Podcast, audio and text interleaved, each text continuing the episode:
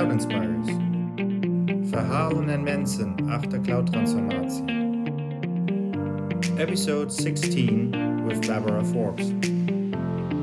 And the topic Automation with GitHub and Azure.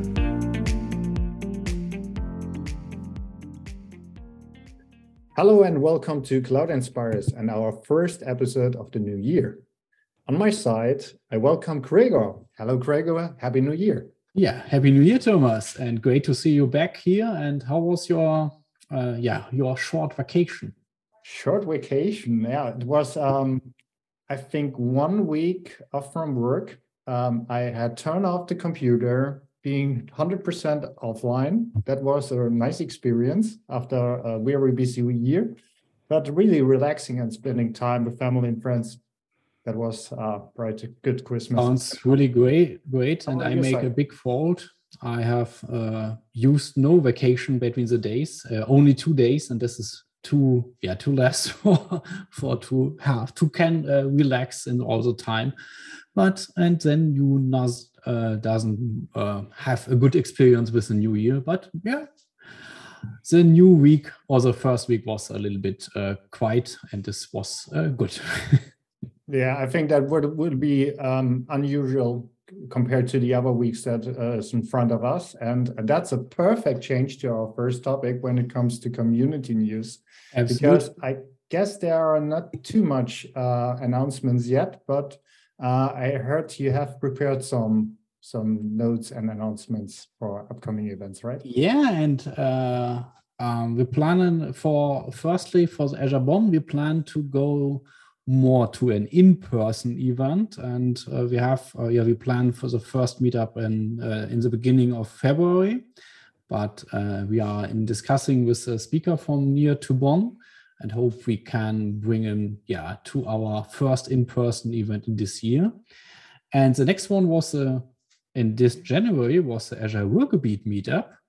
And i know the speaker of the meetup of the first session. Who is it yeah, Thomas, can you what? remember that? Okay, I remember. Yeah, yeah. Um, that's I think true. Yes, and uh, I hope we'll so. Be more more than happy to see you all uh, in Duisburg. It's uh, it's in the is it called a city harbor uh, harbor in in English? Uh, it's very close to the Rhine area with the with the uh, location uh, for the meetup, and I will talk about securing uh, privilege identity and access management in Microsoft Azure. Sounds good. I think I will join it. Yeah, more, more than happy to join. And last one was more for our Microsoft 365 uh, colleagues. It was the Teams Community Day, and it's uh, planned for the 26th of January uh, for three days, but uh, I haven't more information about this. So please take a look also at the Teams Community Day uh, website. We will also place the link in the show notes. Yeah, and there will be also um, Microsoft event next week in Berlin. I have the pleasure to talk about um, Microsoft Defender for Cloud as part of a, a Shadow Hunter workshop cool. um, at the Microsoft Ignite Spotlight Germany. So everyone that is uh, in the near of Berlin and have interest, check out. It's a little uh, bit surprised because I think when I have heard uh, Ignite Spotlight events, I remember about the time. I mean, it was uh, 2019 about the big uh, Ignite Spotlights and uh, Spotlight uh, session or events around the world. But I doesn't find any information about this. But yeah, cool. And uh, free place there? Um, I don't know when we publish the podcast episode, so check out uh, the the social media. Uh, I have also published a, a, tweet with the latest information, and then you get the up to date status about free seats and so on. Perfect. And I think this brings us to our speaker. Welcome, Barbara. Hello. And I have here, we will have also a session next week. It's a virtual live Azure. At the Azure Virtual Community Day. Ah, okay, cool. So we place it also in the show notes. But yeah, yeah Barbara, firstly, please introduce yourself for our audience. It's really a pleasure to have you here. Yes, yeah. My name is Barbara Forbes. Um, I'm from the Netherlands and I work with Azure and automation. So I work as the Azure technical lead at OGD, which is a company in the Netherlands.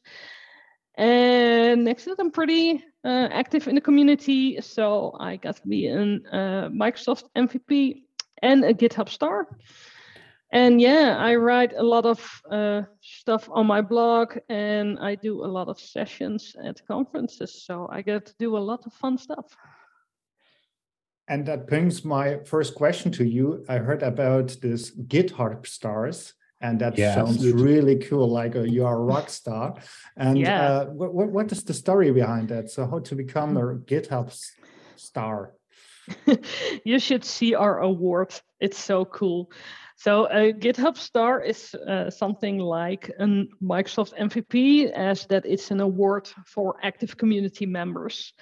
Uh, the program is, of course, from GitHub, which means if you are active in the community, so if you're doing sessions or uh, organizing uh, user groups or events, uh, but also if you're active in open source. So if you actively run uh, software projects that other people can use, which is often something people will do for free in their own time. So you can get recognized as a GitHub star and you get all the you get to talk with the github people and get the github goodies. And uh, yeah it's a really fun program. It's uh, great people to connect with. And there's also a walk of fame with your personal star like in hollywood. We had one of those at github universe. Wow. it was so cool.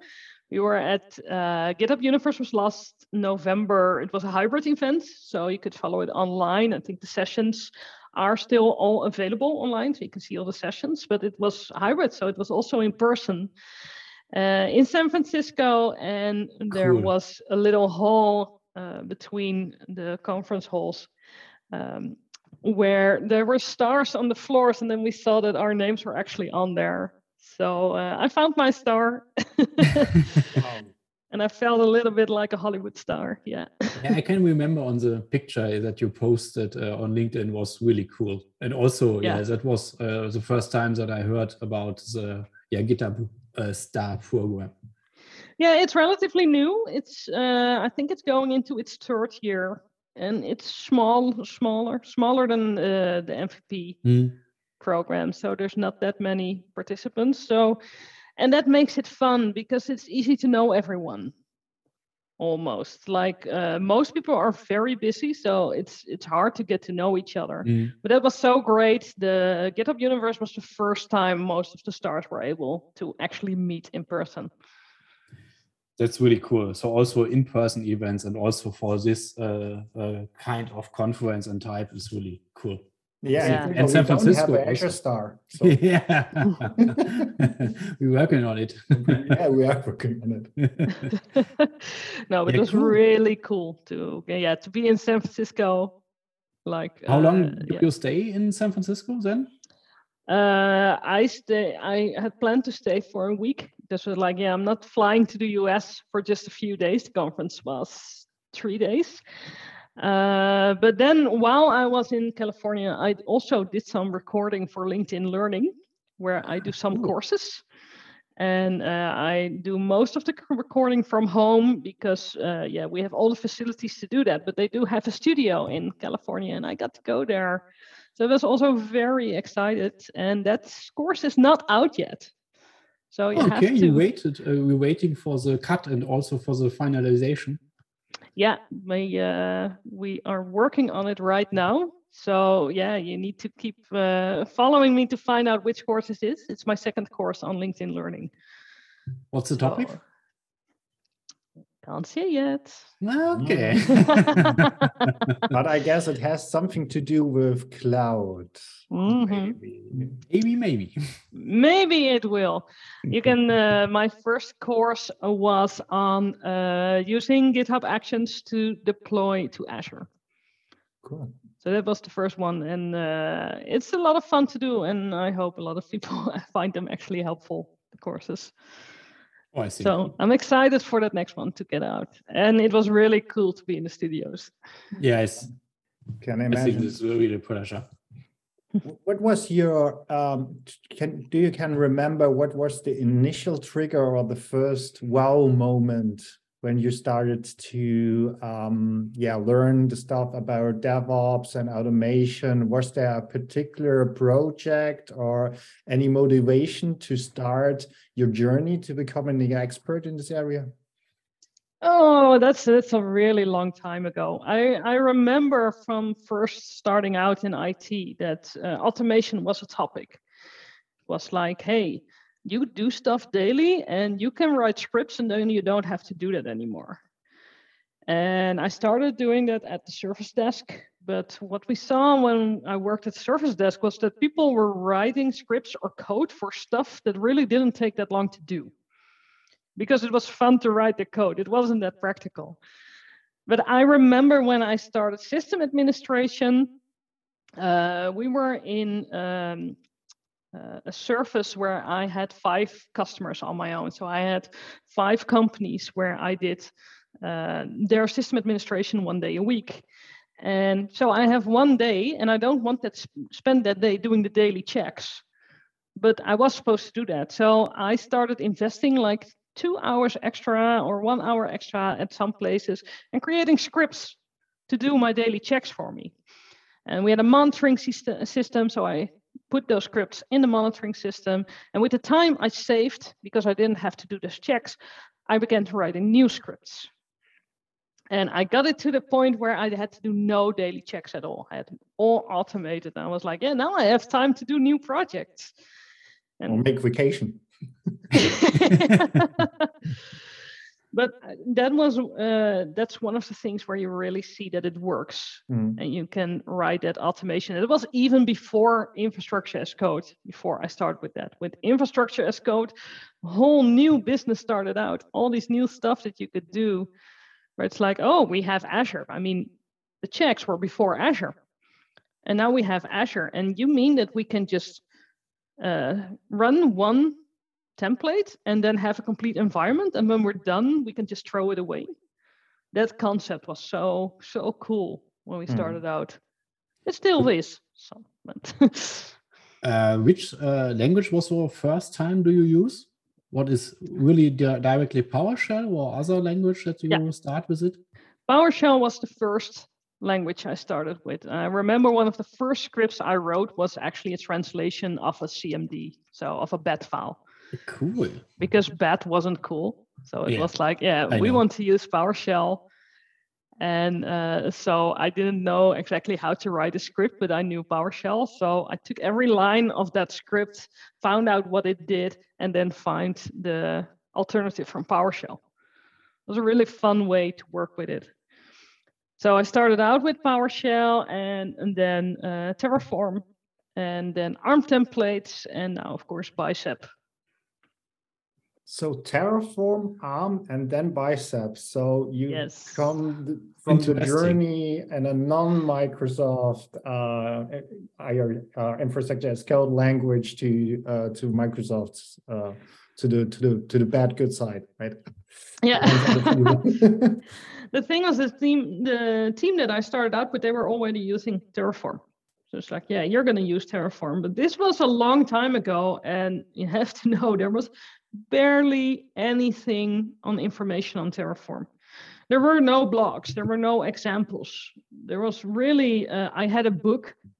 I don't like books uh, for tech stuff because they're very easily get out of date, and then I have to find the code again and I just like to do stuff and work with examples. There were no examples, there were just a reference. So it was pretty difficult to get started with because our templates were so advanced. so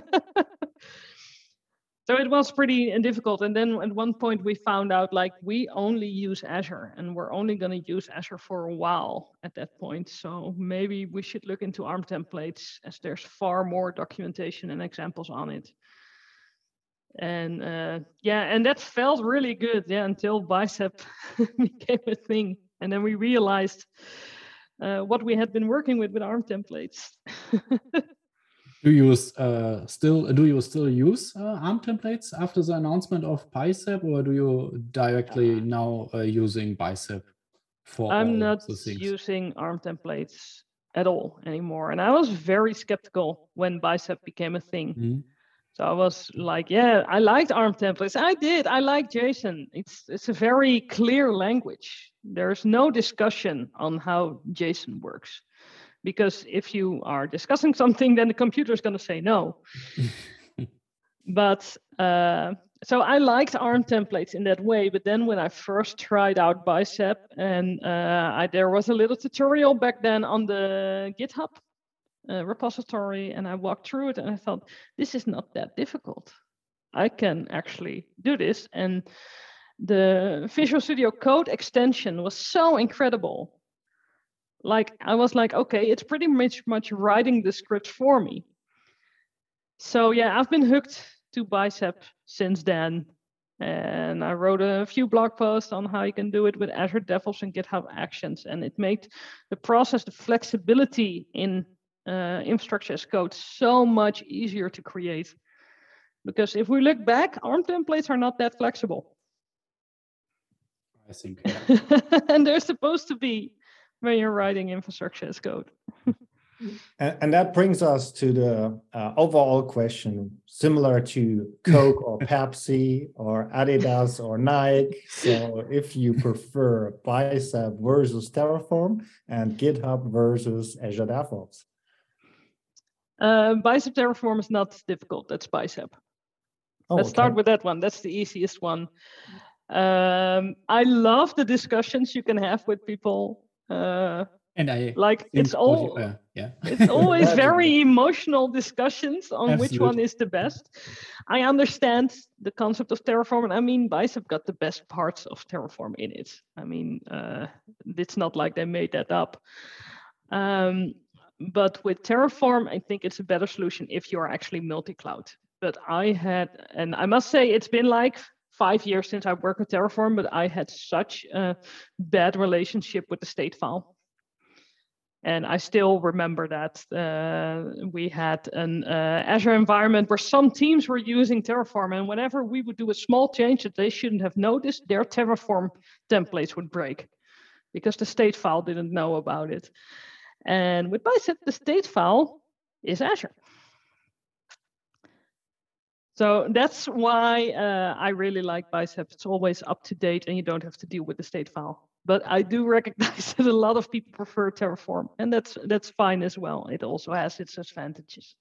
But this is really interesting because I always have uh, can remember always about the discussion about Terraform, but also about the state file, how we can, yeah, save it, where you can place it, and also yeah. this was also really a interesting discussion about this yeah one point or one uh, part of the of uh, ter- uh, yeah terraform yeah.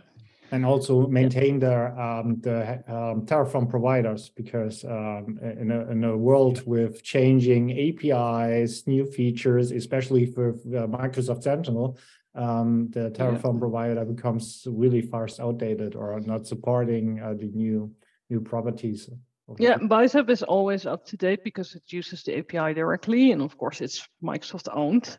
Uh, then again, Terraform is able to do stuff in Azure AD, and Bicep is not. Yeah. And uh, fingers crossed that that's going to happen. Yeah. Someday, yeah. yeah, it is planned. We wish for 2023. yeah, absolutely. If Bicep can do uh, Azure AD, because at this point you do need another language to deal with Azure AD while you're working with Azure. Hmm.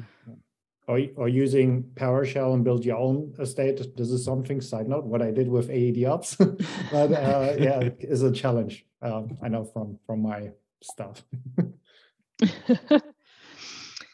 Yeah, and the other one is more difficult, the Azure DevOps versus GitHub. Uh, can I be uh, that consultant and say it depends? and I, I have, I, uh, um, yeah, think about this uh, answer about you.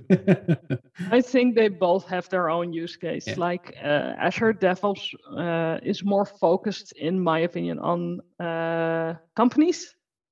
So for companies, especially if you have Azure AD, it's automatically integrated stuff like that, or you can do it within one click.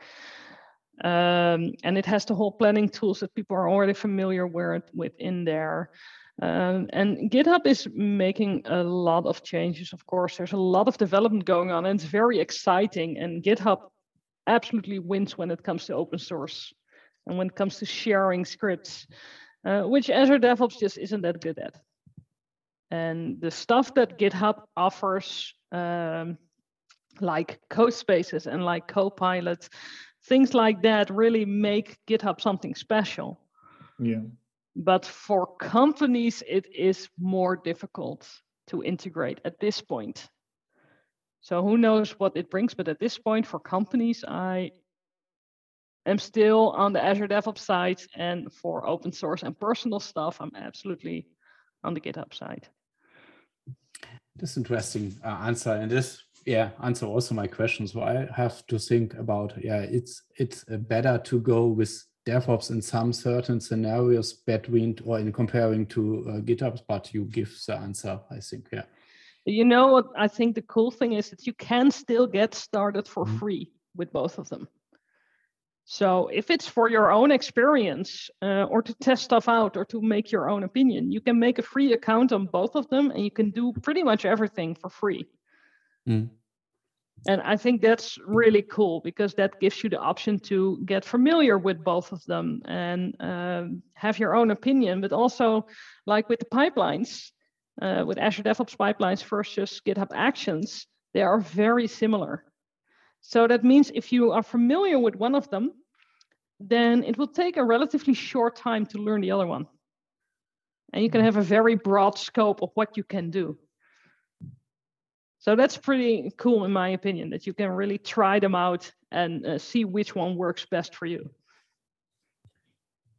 Yeah, and it will be also interesting to see what will be the progress in GitHub to adopt more and more uh, enterprise governance security features because there's also a lot of ongoing stuff and it's also good to see that microsoft for example the defender for devops is supporting devops and github and there's some yeah, yeah parallel uh, development on both platforms. So it's sometimes it looks like like uh, mother has two children and some people are who's the cleverest one of both yeah. and, uh, but there's um, yeah i think there are good good reasons to choose github or devops um, and you can also mix between both right you can uh, yeah. so choose uh, azure repos as your repository and then using integrate github actions as a pipelines that's some some mixes should be also possible. You can do some mixes and matches uh, if that fits. I remember before GitHub Actions became a thing that you would often store your uh, code in GitHub and then deploy it through Azure pipelines. So options that like that are available. They are very close like that some short question at this time. So I think you, you have uh, many blog posts about Azure functions and so on and deployed or GitHub and so on. Do you also use logic apps or do you don't use uh, logic apps because you have Azure functions? I also use logic apps uh, mostly for the connectors. Okay. Because that's the best part where you can connect it to another service without having to write anything for it. So uh, that's one of the great things, in my opinion, on Logic apps. So if I have something like that, I will use Logic apps. Uh, ah, okay, and like... then the, the matching and the data processing, then you're still using Azure Functions. Yeah, I mostly use Azure Functions uh, because it's really all code and code that most people understand. So it's easily to, easier to reproduce. Mm-hmm. Uh, but what I did, for example, at one point, uh, you had the issue in PowerShell that the send mail message is deprecated at this point. And um, I wrote some, I was like, okay, I need an alternative. And I wrote some blog posts on it. And uh, one of the alternatives I came up with is a logic app, which can be called through PowerShell. Cool. Because you can use it pretty much as an API. So I made a solution where I uh, could, from PowerShell, um, call that logic app, give it the same parameters as I did with send mail message, and then it would send the email through the logic app. So That's... that was just a way to create a connection. I think, uh, yeah, this uh, really good point, and also, um, yeah, I like also about the whole solution with with Azure Function and so on, and really the integration. And I know this was really sometimes a challenge, the integration with um, with an actual PowerShell version in Azure Function, but this is also gone. And now I always use all Azure Functions, and I like it really for the whole automation and so on. But what do you think about? Um, it is important to automate or also to have infrastructure as code or to have both. So I have some customers, they only use automation with PowerShell and think about to use Azure Functions, but still using more the portal experience. So what is your experience here with your customers? What is your recommendations to, to, to use both uh, in comparing or what do you say to this? I think you can use both. It's like um, so even between automation and the portal, uh, of course, automation is cool and should automate everything, but uh, the portal is sometimes underestimated. Like the portal can help so much with visualizing what's going on.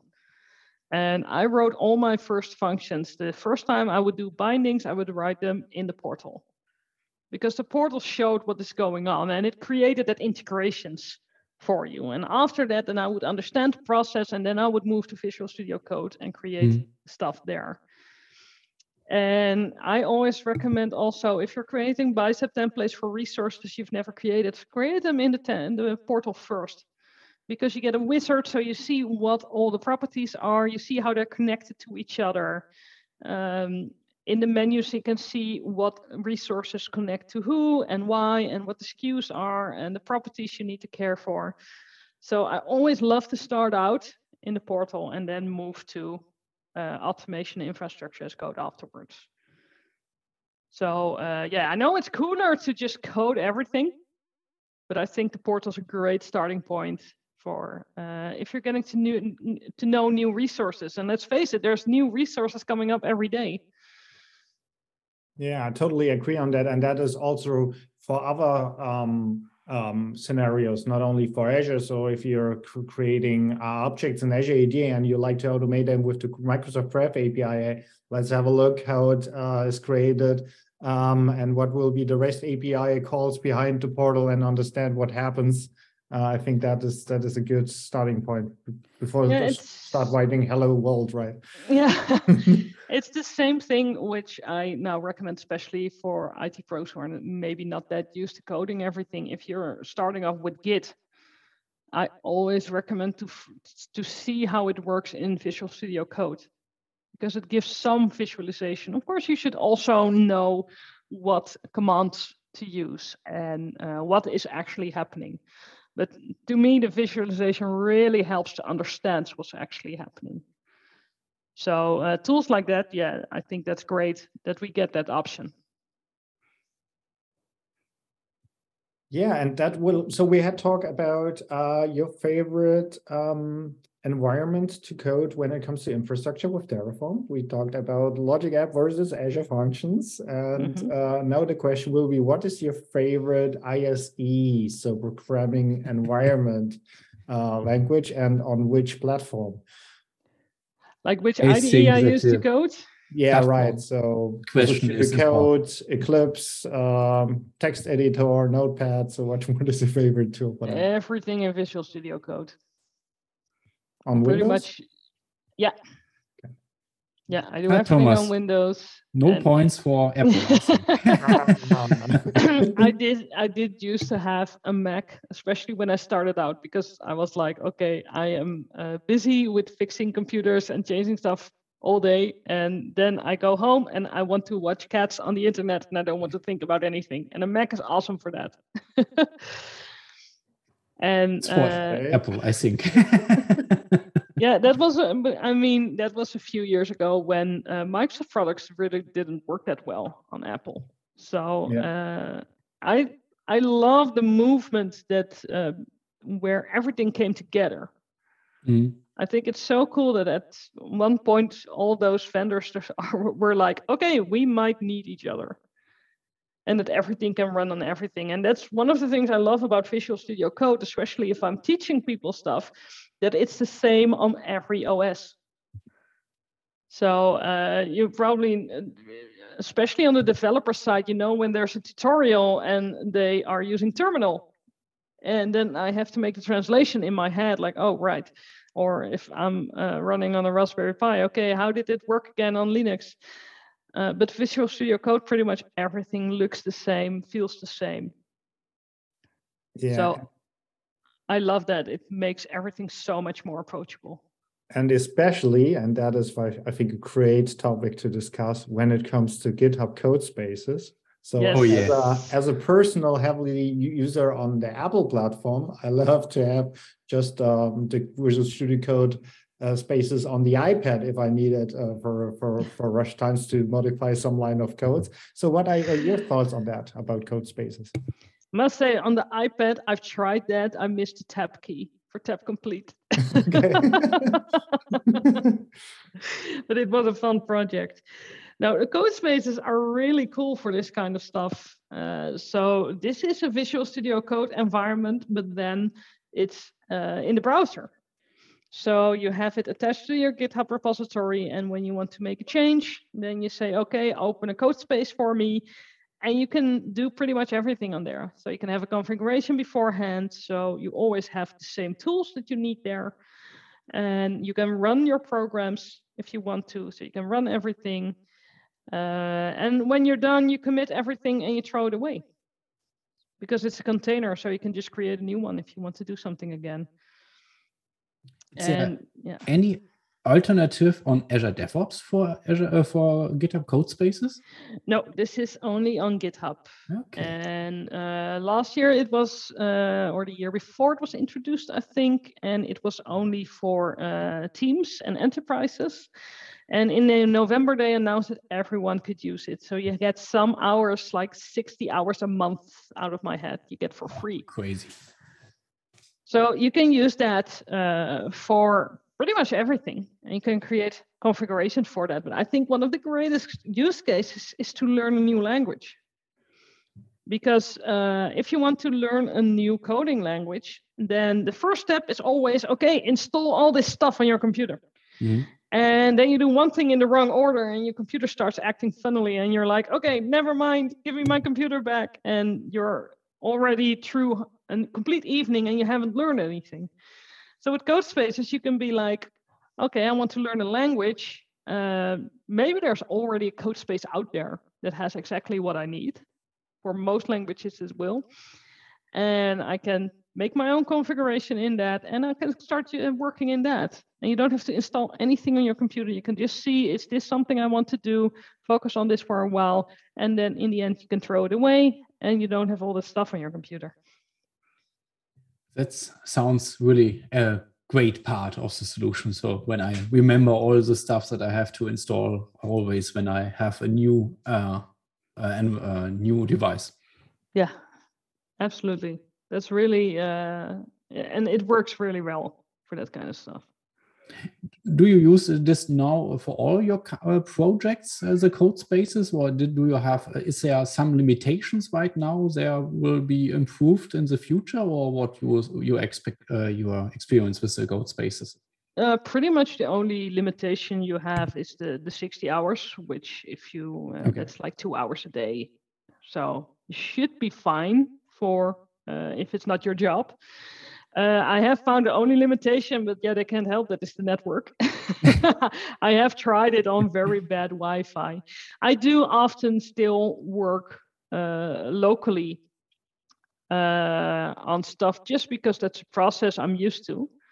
But what I also like is that if you have a code space configuration in it and you have Docker on your laptop, uh, then if you open the repository locally, it will say, hey, you have a, a code space configuration. Do you want to open a dev container?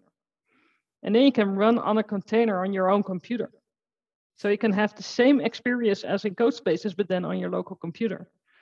That's really great. So I think I have to take a look more at this solution. There are so many possibilities. It's really uh, do you this is so exciting. do you use also uh, so have have you now switched more to the Codespaces and uh, lesser to Azure DevOps, or is it still also more on the project side? Where which solution do you use? It's still the the same separation. If it's for companies, it's Yeah. often on Azure DevOps. If it's Okay. for my own use, it's on GitHub. Okay, cool. Thomas, do you also use Codespaces? Yeah, since a couple of um, months. Uh, for Okay. daily one, but also here we comes uh, for uh, writing blog. I'm uh, doing Ah, I have, uh, using GitHub uh, pages for my blog I'm using the Docs extension by Microsoft for doing all the Markdown stuff. So GitHub Codespace is also my Markdown editor. Cool. So- okay. Gregor, it's up to you. And if you're a fast programmer, uh, the three hours of writing code is enough for you. So it depends on your speeds to write down and get the job done. I think I will book you uh, to uh, after the recording to give me more insights on this. All right. I guess we have another challenge for you, Barbara. Yes. And uh, we had um, uh, this discussion yesterday before, uh, yeah, as part of our pre-call, and we had uh, give some some notes. Hey, there will be a quiz, and most of the time the guests are surprised uh, about the situation, right, Gregor? So that is the situation. Uh, but it's very uh, just a fun part, and uh, other podcasts have some magic wishes when uh, guests can uh, address what they like to to get in the future and so on. But uh, it's hard work at our podcast. That means uh, Yes. to answer some difficult questions. Are you ready? As ready as I can be. All right, Gregor, do you like to start? With- yeah, firstly, we have a really easy question for you. So, uh, and then we're coming to a more uh, the complex uh, questions. Can, can you imagine that Gregor is doing all the time to set the level and say, "Here's a really easy one." and Uh, this can get- only get worse. Gregor, great job. what could go wrong? Yeah. I think so. It was also I can remember on our uh, latest episode about the challenge for you for the um, what it's uh, the Azure AD uh, conditional access rules was also a great challenge for Thomas. Yeah, uh, Barbara, in which year Microsoft announced Azure Functions? With or without PowerShell. Uh, Without, without right? PowerShell, the first version. Uh, because I'm just going to throw some facts in that I do know. Because PowerShell functions with Azure version 3 were uh, general available in November 2019. Great. So that's not an answer to your question, but it's impressive, right? yeah, absolutely. cool. because this was at Microsoft Ignites in 2019 in person, and I was doing a session on Oh, Azure. Functions with PowerShell, and that morning they announced that it was general available. So I was so happy. and do you know that they will announce this on this day, or what was also? I didn't know. Okay. because I was not an MVP yet, so I was not. Okay. Uh, I had no internal information. That's really So- crazy. Cool. so that was in 2019, and that was version two or three. No, version two didn't have PowerShell, so let's say that was in 2018, and version one had PowerShell as an experimental language, which really didn't work. So I'm gonna say 2017. Closely, closely. It was uh, 2016. Was the end of 2016. Yeah. Was the introduction uh, um, on the Azure block side, and then they comes up with the version one. But yeah, you still uh, say it was really more. I would say uh, experimental version of Azure Functions. Yeah, well, Express uh, PowerShell was uh, involved as an experimental language. They literally called it that, and it really didn't work. yeah. So PowerShell wasn't really an option. And then V2, there were no experimental languages. And then in V3, we got to use PowerShell. Great, but you know the future and the history better uh, as I because I have to Google about it. I can just say anything. You have to assume it's correct. Yeah. we, we put we put the references to the answers uh, in uh, in in the um, show notes so that everyone can have a fact checked. Uh, Yeah. yeah, little answer. A side note: I found uh, really interesting that Google is one of the first commercial serverless uh, cloud provider. So started with, how I can say that Google App Engine in uh, 2008. So Mm. really a long time before Azure Function uh, joined uh, the party. Crazy. So next question. hmm So that is more about GitHub. That that was the easy question, right? That was the easy That was now, now question. we must say that was the only question that has a really um, strong background about knowledge that is required. This is more about fun facts, so don't feel uh, nervous about that. So, do you know Octocat? Yes. Yes, and it is the famous mascot of GitHub, right? Yes. And do you know who has created the picture of the mascot? I have four different uh, answers to choose. I have absolutely no clue Yeah, who but created Octocat. That's just about fun facts question. Uh, so answer R, A, uh, regarding a developer of the GitHub core team.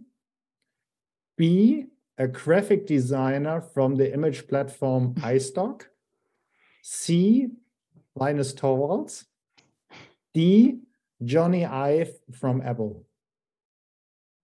I'm gonna say the first one, developer from the core team, Developer from the core team. because that would be best. that will be the best, not Jony Ive. okay, so let's have the, resolu- the Mhm. solution for that. It is um, the designer from the platform iStock. Ah, it was a designer. It was They- designer. They have complete books on how uh, Octocat was created. They had them at GitHub because we went to the office as well in San Francisco. They have so many art stuff there and things. And I can give you another random fact that you didn't ask for. Uh, Octocat has six legs, not eight. Uh, good, good. Yes, I was also not uh, remember. I cannot remember. Yeah, okay, But perfect. we have another uh, side note here on the answer. So the guy uh, who has created the graphic designer um, has um, made some other graphics, and there were some uh, some other large companies that um, uh, ordered all the licenses and exclusive rights to the image. And he's also the creator of the Twitter bird. That I found really Ah. interesting. So This is a guy. good graphic designer. so maybe Elon Musk is um, also aware. Of. So Gregor, next turn. Gregor has lost his sound. Yeah. Oh, sorry, uh, wrong. Um, yeah, next question, and this is more to the PowerShell um fan in you because uh, Mhm. yeah, PowerShell can be used for many scenarios of automate automation tasks. Which of the following following modules doesn't not exist? And is this Spotify or Terraform? Uh, Spotify exists. There is a Spotify module. Great. And I, I would think that Terraform also exists, but apparently not. yeah, you are right. Uh, Spotify is still existing in the as a module, but not Terraform when I'm really wide now. But we will also do a fact check at the end. But yeah, currently this is Spotify. Was also a surprise for me. Yeah, and some some Yeah. additional thoughts on that. So uh, because we have some additional uh, answer options. So what about a PowerShell module called Tesla PS module yeah, that exists. To control your Tesla? That exists. I know that one. PowerShell module called Joker Shell, which automates trolling your coworkers by replacing wallpapers and sounds and changing the keyboard layout. Oh, someone must have created that. No, but I know the Tesla one exists. Yeah, yeah, I know that one. them exist. So, so Joker Shell would be, I think, for the next first of April, a good option. Do we are ready for the last question before yes. we end the quiz. So, regarding Git in general, In mm-hmm. 2005, uh, Linus Torvalds invented Git, and that's not the question. but what was the motivation to write an own source control or an own source control management tool? Oh, I have four different yes. um, uh, options for you. So, option A, just for fun. B, Always good reason. Yeah. Oh, yeah, right. um, answer B, uh, limitations in scaling the thousand lines of kernel code and exceeding um, the limits of the existing source control. C, integration to an existing community driven track, bug tracking tool. Or D, using a proprietary source control management by a third party vendor with licenses. So D would be like he was not happy with the product he was using. Uh, it, yeah, so D about the uh, yeah. property source control management tool, right? Yeah, I think it's that one. Okay, so here's the solution. The previous uh, source control called BitKeeper.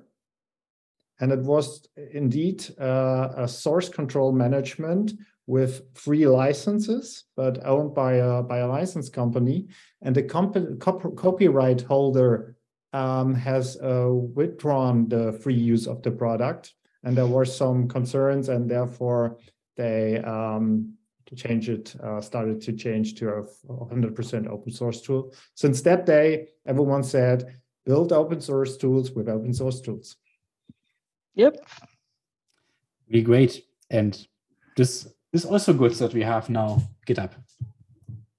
That's absolutely. And we have options on choosing stuff. But yeah, and Git was a good choice. So yeah, yeah, not a bad result. So normally uh, our guests have uh, zero points no, just kidding. But yeah, that was was was a good good run. I got a lot of random facts you didn't ask for. and apparently, the one thing I know best are PowerShell, really weird PowerShell modules. cool, cool. All right. Yeah, I think we're coming closing to an end. Uh, Thomas, your last question. Um, so, what is your number one recommendation out there for everyone that likes to start with the DevOps automation journey? So, what will be your golden number rule or a top priority that you would suggest for everyone to start with? Uh, if you can at all with automating stuff, work start with something you work with.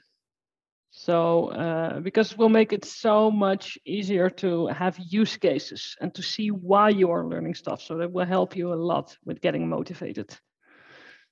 So, uh, that can be a bit tricky if you want to get into Azure, for example, because maybe you don't work with Azure. And then it's going to probably be pretty hard to get into uh, stuff like ARM templates or Bicep if you don't work with Azure at all. So, maybe then you can focus on PowerShell, see what it can do for you uh, or in other languages.